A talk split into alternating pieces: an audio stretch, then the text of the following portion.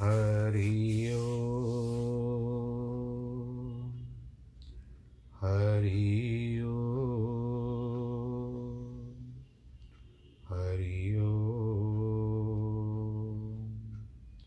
गुरुर्ब्रह्मा गुरुर्विष्णु गुरुर्देवो महेश्वरः गुरुर्साक्षात् परब्रह्म। तस्मै श्रीगुरवे नमः। विघ्नेश्वराय वरदाय सुरप्रियाय, लम्बोदराय सकलाय जगद्दिताय, नागाननाय श्रुतियज्ञविभूषिताय, गौरीसुताय गणनाथ नमो नमस्ते। नाहं वसामि वैकुण्ठे, योगिनां हृदयेन च मद्भक्तां यत्र गायन्ति, तत्र तिष्ठामि नारद। जिस घर में हो आरती, चरण कमल चितलाय तहाँ हरि वासा करे ज्योत अनंत जगाए। जहाँ भक्त कीर्तन करे, बहे प्रेम दरिया। तहाँ हरि श्रवण करे, सत्यलोक से आए। सब कुछ दीना आपने। भेंट करूँ क्या नाथ? नमस्कार की भेंट लो, जोड़ू मैं दोनों हाथ, जोड़ू मैं दोनों हाथ, जोड़ू मैं दोनों हाथ।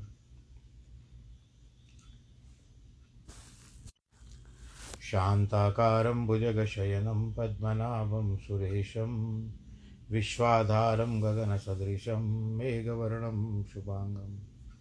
लक्ष्मीकान्तं कमलनयनं योगिवृदानगम्यं।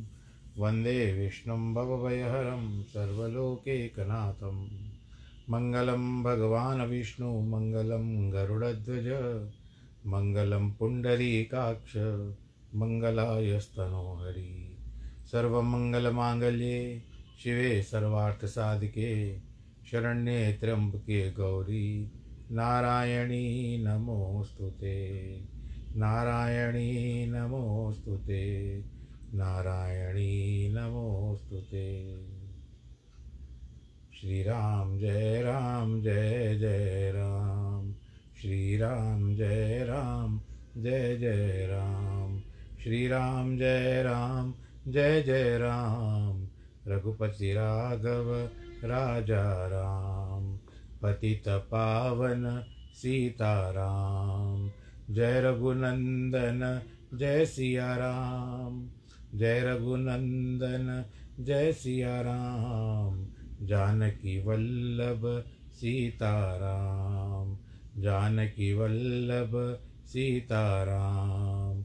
रघुपति राघव राजा राम जय सिया राम जय जय सिया राम, जय सिया राम, जय जय सिया राम, जय सिया राम, जय जय सिया राम, जय सिया राम, जय जय सिया राम, रघुपति राघव, राजा राम, रघुपति राघव, राजा राम, पूर्ण कर दो सबके काम, पूर्ण कर दो सबके काम।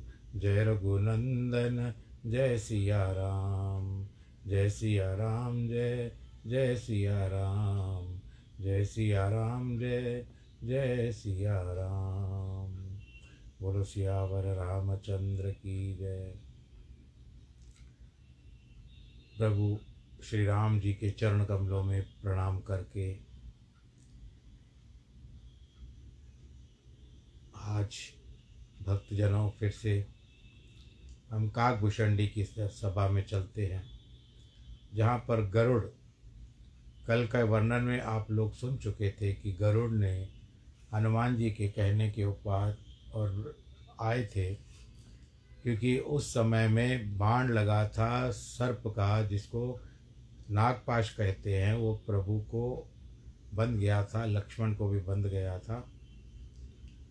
उस समय क्या हुआ था कि यदि वो नागपाश जल्दी से ना निकाला गया तो नागपाश इतना गहराई से असर करता कि उनकी सांस टूट सकती थी, जिसके कारण सारी व्यवस्था करने के बाद हनुमान जी गए थे गरुड़ के पास।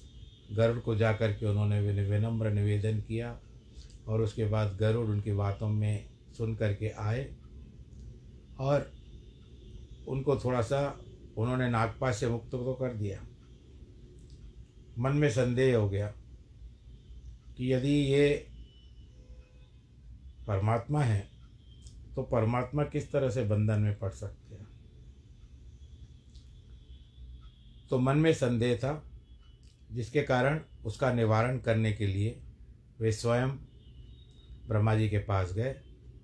ब्रह्मा जी ने उनको जाने के, शिव जी के पास जाने के लिए शिव जी के पास गए तो शिव जी ने कहा कि नहीं, आप यदि सुनना ही चाहते हो तो आप काकभूषणी के मुख से ये सारा वर्णन सुनो। काकभूषणी कौवे का स्वरूप और वो नील पर्वत पर प्रतिदिन रामायण का पाठ करते थे और उसके सामने आकर के बहुत सारे पक्षी आकर के रामायण की कथा सुनते ये उस समय की बात थी। और गरुड़ भी आए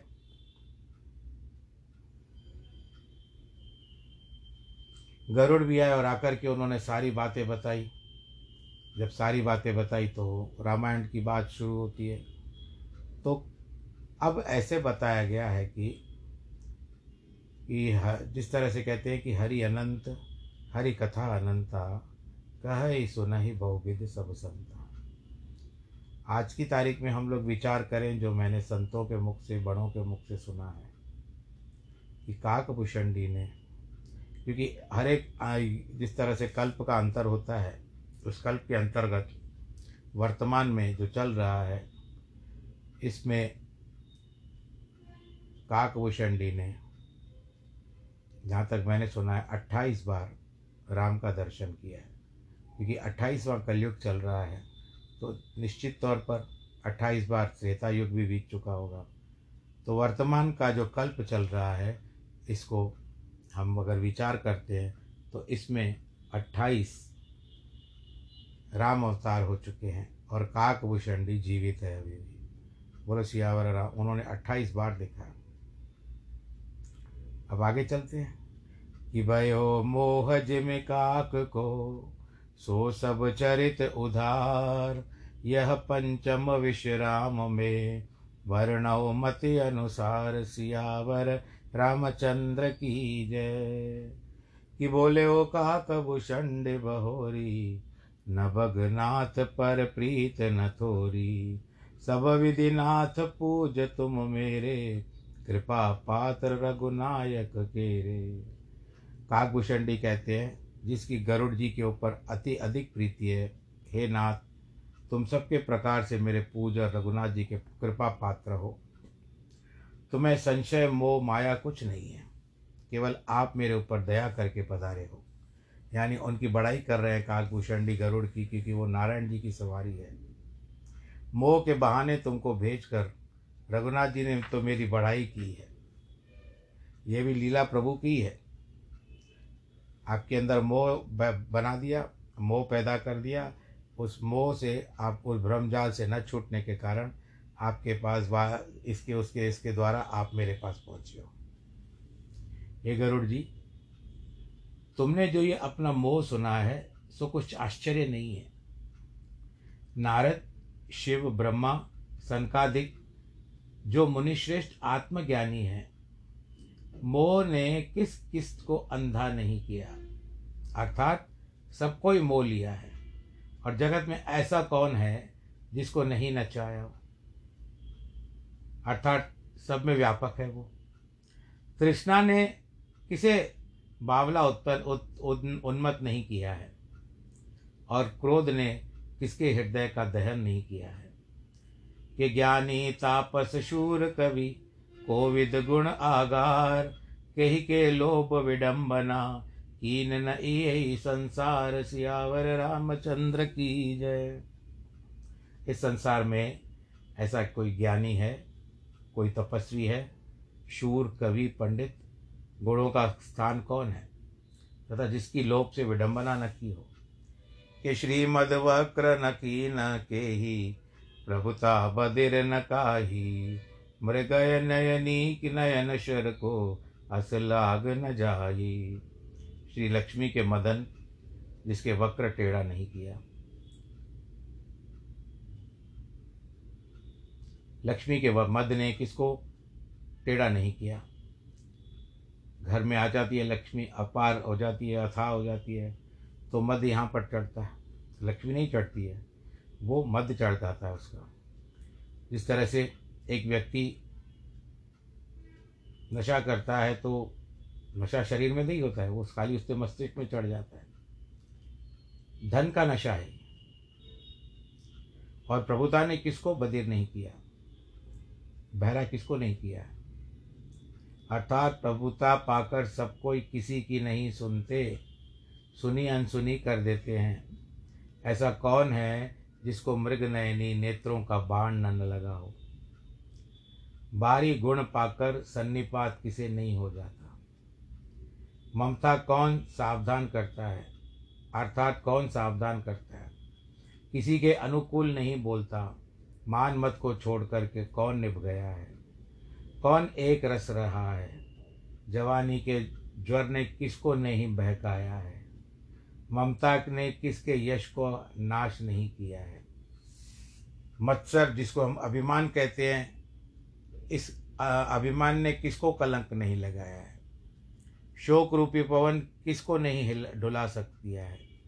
चिंता रूपी सर्पणे सर्पड़ी ने किसको नहीं खाया है? जगत में ऐसा कौन है जिसको माया नहीं व्यापी हो? अर्थात सब माया के वशीभूत हो ही जाते हैं। बोलो, सियावर रामचंद्र की मनोरथ मन के कीड़े हैं। शरीर काट के समान है। ऐसा कौन वीर है जिसे मनोरथ रूपी धुन लगा हो? पुत्रेषणा वितेषणा लोकेशना पुत्र धन लोक ये तीन इच्छाएँ रखते हैं। एक प्रकार की जो तृष्णा है, वो इसमें ऐसे बताई गई है कि पुत्र की तृष्णा, वित्त यानी धन की तृष्णा और लोक की तृष्णा। ये तीन इच्छाएँ हैं। ऐसा कौन है जिसकी मति इन तीनों ने मलिन न कर दी हो? यह सब माया का कुटुंब, बड़ा प्रबल और असंख्य है। इसका पार कौन वर्णन कर सकता है? जिस माया से ब्रह्मा और शिव भी डरते हैं। और जीव तो जिसकी गिनती में है। कि व्यापी रहो संसार मह, माया कटक प्रचंड, सेनापति का माधि भट दम्भ कपट पाखंड सियावर रामचंद्र की जय। इस संसार में माया का प्रचंड कटक सेना व्याप रहा है। कामादि भट्ट दम्भ और पाखंड, ये सब सेनापति हैं। सो दासी रघुबीर की, मुझ पे मिथ्या सोप, छूटे न राम कृपा बिन, नाथ कहो प्रणरोप, सियावर रामचंद्र की जय। यह माया रघुनाथ जी की दासी है। सोचने समझने में मिथ्या है नाथ, यह बात है, मैं प्रण करके कहता हूँ कि राम की कृपा के बिना यह माया भी नहीं छूटती है।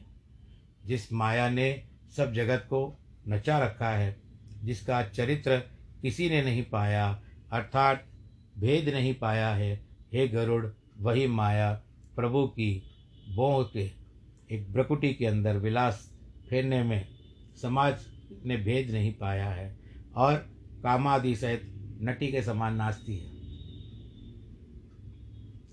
वही सत्य चित्त आनंद रूप घनश्याम है। आनंद के घन में अर्थात समूह अज, जिसका कहते हैं परमात्मा अजन्मा, माया सह, माया सहित गुण विज्ञान के धाम, सर्वत्र व्यापक, ब्रह्म, खंड रहित, अनंत, अखिल, संपूर्ण अमोक शक्ति के भगवान हैं। गुण रहित है, दबंग रहित है, वाणी से और इंद्रियों से परे है, समदर्शी है। इसका अर्थ क्या कहते हैं कि सबको एक दृष्टि से देखते हैं। दूषण रहित है, अजित है, उनको कोई नहीं जीत सकता। ममता रहित है, आकार रहित है, मोह रहित है, नित्य निरंजन स्वरूप सुख के पात्र है। परंतु इसका यह तात्पर्य नहीं कि प्रभु को मोह नहीं, प्रभु को अपने भक्तों में बहुत प्रेम होता है। वो दिन प्रतिदिन जिस तरह से एक बड़े माता पिता अपने बच्चों का निरंतर ख्याल रखते हैं, ध्यान रखते हैं, वो सगुण रूप में प्रभु करते हैं, ऐसा नहीं कि आप लोग समझो। ये तो प्रभु की माया ही है। कि प्रकृति से परे प्रभु सबके हृदय में वास करते हैं। ब्रह्म रूप इच्छा रहित है। अजन्मा अविनाशी हैं। परमात्मा के प्रसंग में मोह का कुछ भी कारण नहीं है। जैसे सूर्य के सम्मुख अंधकार नहीं रहता। भक्त हेतु भगवान प्रभु। राम दरेव तनु भूप किए चरित पावन परम। प्राकृत नर अनुरूप सियावर रामचंद्र की जय। राम भगवान भक्तों के कारण ही मनुष्य के रूप को धारण करते हैं। यह रूप धारण कर परम पवित्र, चरित्र, साधारण राजाओं के समान करते हैं। इसमें पंडित भी मोहित हो जाते हैं। यथा अनेकण वेशधर, नृत्य करे नट कोई सोई सोई भाव दिखावे, आप न होई सो न होई सियावर रामचंद्र की जय। जैसे कोई नट अनेक वेश धारण करके नृत्य करता है, रूप के अनुसार वही वही सब भाव दिखाता है। परंतु जो वेश धारण करता है, वही आप नहीं हो जाता, न तो स्वांग दिखाता है, वही सत्य है। हे सर्पशत्रु गरुड़ जी, ऐसी भगवान की लीला है, जो दैत्यों की, को मोहने और जन को सुख देने वाली है। भक्तजन उन्हें ईश्वर जानते हैं, कुटुल बुद्धि राजपुत्र कहते हैं हे स्वामी, जो मति के हीन, विषय के वशीभूत कामी हैं, वे रघुनाथ जी इस प्रकार मोह धरते हैं। जब जिसको नेत्र दोष होता है, वह सर्व पीला ही पीला देखकर चंद्रमा को भी पीला जानता है। जिसको कहते हैं कि पीलिया हो जाता है, और उसको चंद्रमा भी पीला ही दिखाई देता है। अथवा जब किसी को परदेश जाकर दिशा भ्रम हो जाता है तो वह कहने लगता है कि सूर्य पश्चिम से उदय हुआ है। आप नौका पर चढ़कर जानता है कि सारा जगत जो चल रहा है, परंतु मैं अचल हूँ। ऐसा मोहवश होकर मानते हैं। अथवा जैसे बालक घूमकर खड़े होते हैं, उनके घर भी घूमता हुआ दिखाई देता है। वास्तव में बालक घूमते हैं, घर नहीं घूमता। इस प्रकार मिथ्यावादी, परस्पर अन्यथा वचन भी सब लोग ऐसे ही करते रहते हैं। हरि के विषय में जो मोह देखते हैं, उन्हीं के निमित्त में यह दृष्टांत है कि मोह में पड़े तो आप हैं और राम में मोह देखते हैं, जिसमें अज्ञान की चर्चा स्वप्न में भी नहीं है, जो मतिवंद, माया के वश होकर मंद और अभागी हो रहे हैं। और हृदय में बहुत विधान के आवरण, सुत, नारी, धन के लोभ में पड़े हुए हैं। अथवा जो मनुष्य मतिमंद अभागी हैं और हृदय पर उनके मोह का पर्दा पड़ा हुआ है। वे ही मूर्ख हट के वश होकर संदेह करते हैं, अपना अज्ञान रघुनाथ जी पर धरते हैं। जब अच्छा करेंगे, ऐसे कहा जाता है अच्छा करेंगे तो कहेंगे कि जो किया भाई हमने किया, और बुरा हुआ तो क्या करें, हमको तो सांत्वना देनी पड़ेगी। ये जो सब प्रभु की इच्छा थी तो बुरा इनसे तो होता ही नहीं है, करते स्वयं है। कर्म के अनुसार हो जाता है। परंतु बुरा मानने को तैयार नहीं कि हमने कर्म किए बुरा कर्म कर लिया। परंतु अच्छे कर्म में वो स्वयं को बहुत ही भाग्यशाली समझते हैं। उस समय परमात्मा कुछ नहीं है, परंतु बुरा करने के समय में परमात्मा को ही मान दोष दिया जाता है। काम क्रोध मद लोभ रत ग्रहासक्त दुख रूप, ते किम जान रघुपति ही। मूड परे तमकूप सियावर रामचंद्र की जय। जो काम, क्रोध, मद, लोभ में प्रीति करने वाले हैं दुख दुख रूपी घर में आ सकते हैं और अंधकार के कुएँ में पड़े हैं, वे रघुनाथ जी को कैसे जान सकते हैं? निर्गुण रूप सुलभ अति सगुन न जाने कोई, सुगम अगम नाना चरित, सुन सुन मन ब्रह्म होए निर्गुण रूप तो अत्यंत सुलभ है।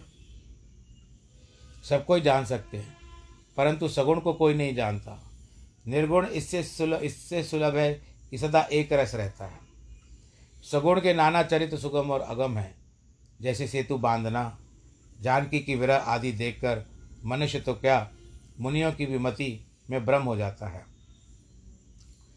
हे गरुड़ जी, सुनो, मैं कुछ रघुनाथ जी की प्रभुता का वर्णन करता हूँ। मति के अनुसार सुंदर कथा कहता हूँ। जिस प्रकार के हे प्रभु, मुझे अज्ञान हुआ था वह सब चरित मैं तुमको सुनाता हूँ। यानी काकभूषणी गरुड़ को कह रहे, इनको भी क्यों हुआ था? हे तात, तुम रघुनाथ जी, कृपा के पात्र हो। हरि के गुणों में तुम्हारी प्रीति है।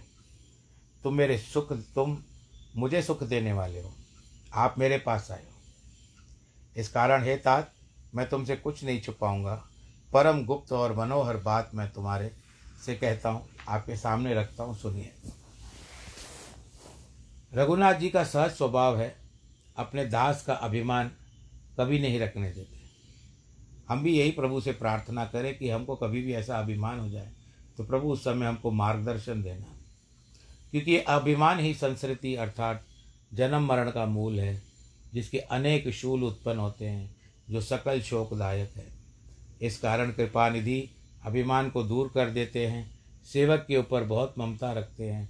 जैसे बालक को बालक के शरीर में फोड़ा होता है तो माता कठिन हृदय करके उसे कड़वी दवा देती ही है। ऐसे कोई सामान्य तो नहीं देता है? बट कष्ट है तो ज़रूर देगी। यद्यपि प्रथम दुख पावे, रोवे बाल अधीर। व्याधि नाश हित जननी गणे न सो शिशु सियावर रामचंद्र की जय।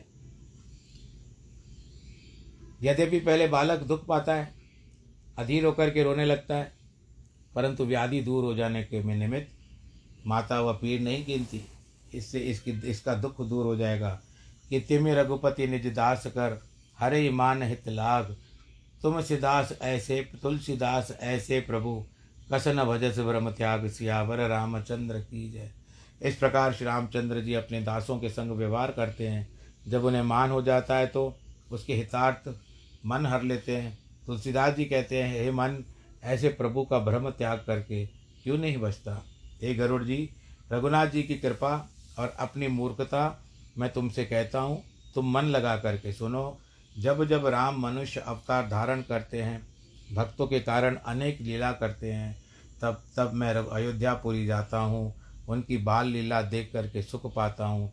जन्म उत्सव जाकर देखता हूँ। इस प्रकार प्रेम से पाँच वर्ष भूला रहता हूँ। बालक राम मेरे इष्ट देव हैं। इष्ट देव है भी तो कौन? बालक राम। यानी जब बच्चे होते हैं, भगवान राम बालक बाल लीला करते हैं वह। जिनके शरीर की शोभा करोड़ों कामदेव के समान है उन अपने प्रभु का सुख मुख देखते रहते हैं। गरुड़ जी, मैं नेत्र सफल करता हूँ। छोटा सा कौवे का शरीर धारण करके प्रभु के साथ अनेक प्रकार के बाल चरित्र देखता हूँ।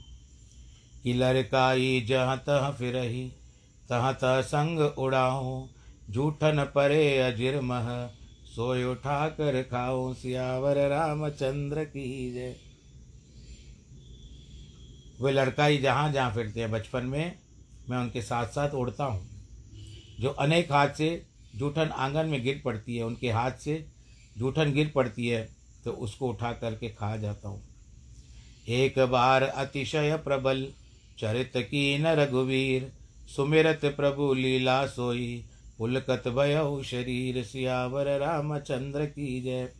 एक समय रघुनाथ जी ने ऐसा चरित्र किया, प्रभु की वह लीला स्मरण करने से शरीर पुलकित होता है।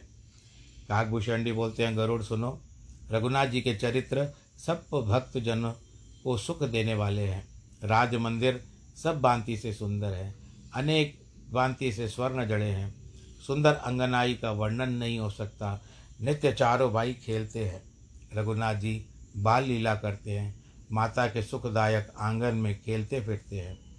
मरकत मणि के समान श्याम शरीर अति कोमल है, जिनके प्रत्येक अंग में अनेक कामदेव की छवि है। नए कमल के समान लाल और कोमल चरण है। श्रेष्ठ अंगुली और नखों की बड़ी शोभा है। वे नख तो जिस जो नाखून है, वो चंद्रमा की तरह चमकते हैं। सुंदर चरणों में वज्र, ध्वजा, अंकुश और यव के चिन्ह हैं। नुपुरों का सुंदर शब्द मनोहर लगता है और पुरट, यानी सोने के रत्नों से जड़ी हुई कमर की कौंदनी भी बड़ा शोभा देती है। रामचंद्र के चलने से बड़ा मनोहर शब्द होता है। जब रामायण देखते थे, टीवी सीरियल तो उस समय में लता मंगेशकर जी का यह भजन था कि ठुमक चलत रामचंद्र भाजत पैंजनिया, ठुमक चलत रामचंद्र।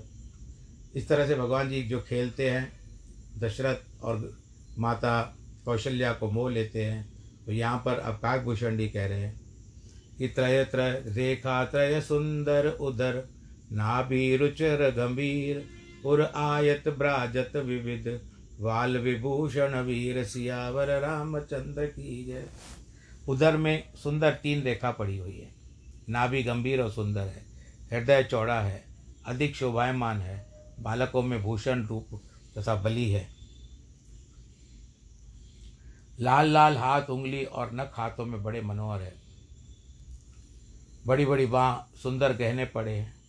सिंह के बच्चे के समान ऊँचे कंधे शंख सी गर्दन, सुंदर ठोड़ी छवि के, जिनका मुखारविंद है। कल कल बल वचन, अर्थात तोतले बोल। लाल लाल होंठ, दो दो दांत उज्जवल, ऐसे सुंदर बालक हैं।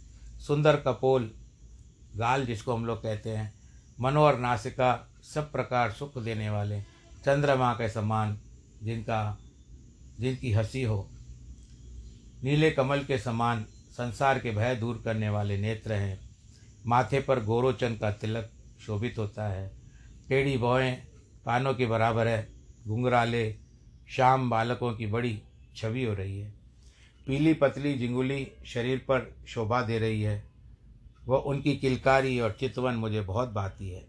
इस प्रकार रूप के स्थान, राजा के आँगन के विहार करने में अपना प्रतिबिंब देख करके नाचते हैं। और मुझमें भी अनेक प्रकार के खेल करते हैं, मुझसे भी खेलते हैं, जिनके वर्णन करने में मुझे लाज होती है। किलकारी मारकर जब मुझे पकड़ने को दौड़ते हैं, जब मैं भागा जाता हूँ, तब पुआ दिखाते हैं कि आओ पुआ खाओ। आवत निकट हंसई प्रभु, बाजत रुदन कराई, जाऊँ समीप गहन पद, फिर फिर चिते ही पराई, सियावर रामचंद्र की जय। जब मैं समीप जाता हूँ तो प्रभु हँसते हैं, भागते भागते हैं और रोते हैं। जब मैं समीप चरण पकड़ने को कहता हूँ, पकड़ने को जाता हूँ, फिर वो भाग जाते हैं। प्राकृत शिशु एव लीला, देख भयो मोहिमो कवन चरित्र करत प्रभु, चिदानंद संदो सियावर रामचंद्र की जय। साधारण बालकों की इसी लीला देख करके मुझे मोह आ गया कि ये प्रभु यह क्या चरित्र करते हैं। ये तो सदा आनंद के समूह हैं। यह क्या कारण है जो मेरे आने से हँसते हैं और मेरे जाने से रोते हैं? हे गरुड़ जी, बस जो ही ये बात मन में आई, नारायण की प्रेरणा से मुझे माया ने आकर के लपेट लिया। सो माया मुझे देख, दुख देने वाली न हुई, जीवों की तरह संसार में जीवन मरण मुझे नहीं डाला। हे गरुड़, यहाँ कारण कुछ और है। सावधान होकर के सुनो। सीनाथ सीतानाथ हैं, अखंड ज्ञान रूप है। सर्व सर्व के शिरोमणि है और जीवों को तो चराचर सब माया के वश में है। जो सदा सबका ज्ञान एक रस रहे तो कहो कि ईश्वर और जीव में क्या भेद रहे। अभिमानी जीव माया के वश में है गुण खान माया ईश्वर के वश में है। जीव परवश और भगवान स्वतंत्र है। जीव अनेक है, ईश्वर एक है।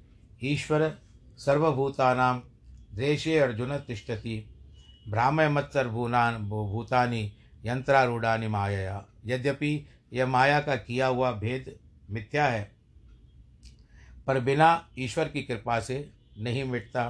चाहे करोड़ों ही उपाय क्यों न कर लो तो ये जो भगवान की माया के बारे में काकभूषण जी बता रहे हैं, और बहुत सारे रोचक बातें हैं इसमें सुनने के लिए।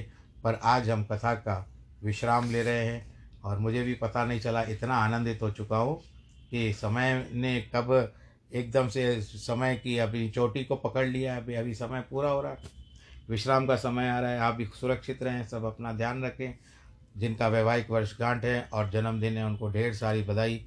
ईश्वर आप सबको सुरक्षित रखे। सर्वे भवंतु सुखिना, सर्वे संतु निरामया, सर्वे भद्राणी पश्यंतु माँ कश्चित दुख भाग भवेद नमो नारायण।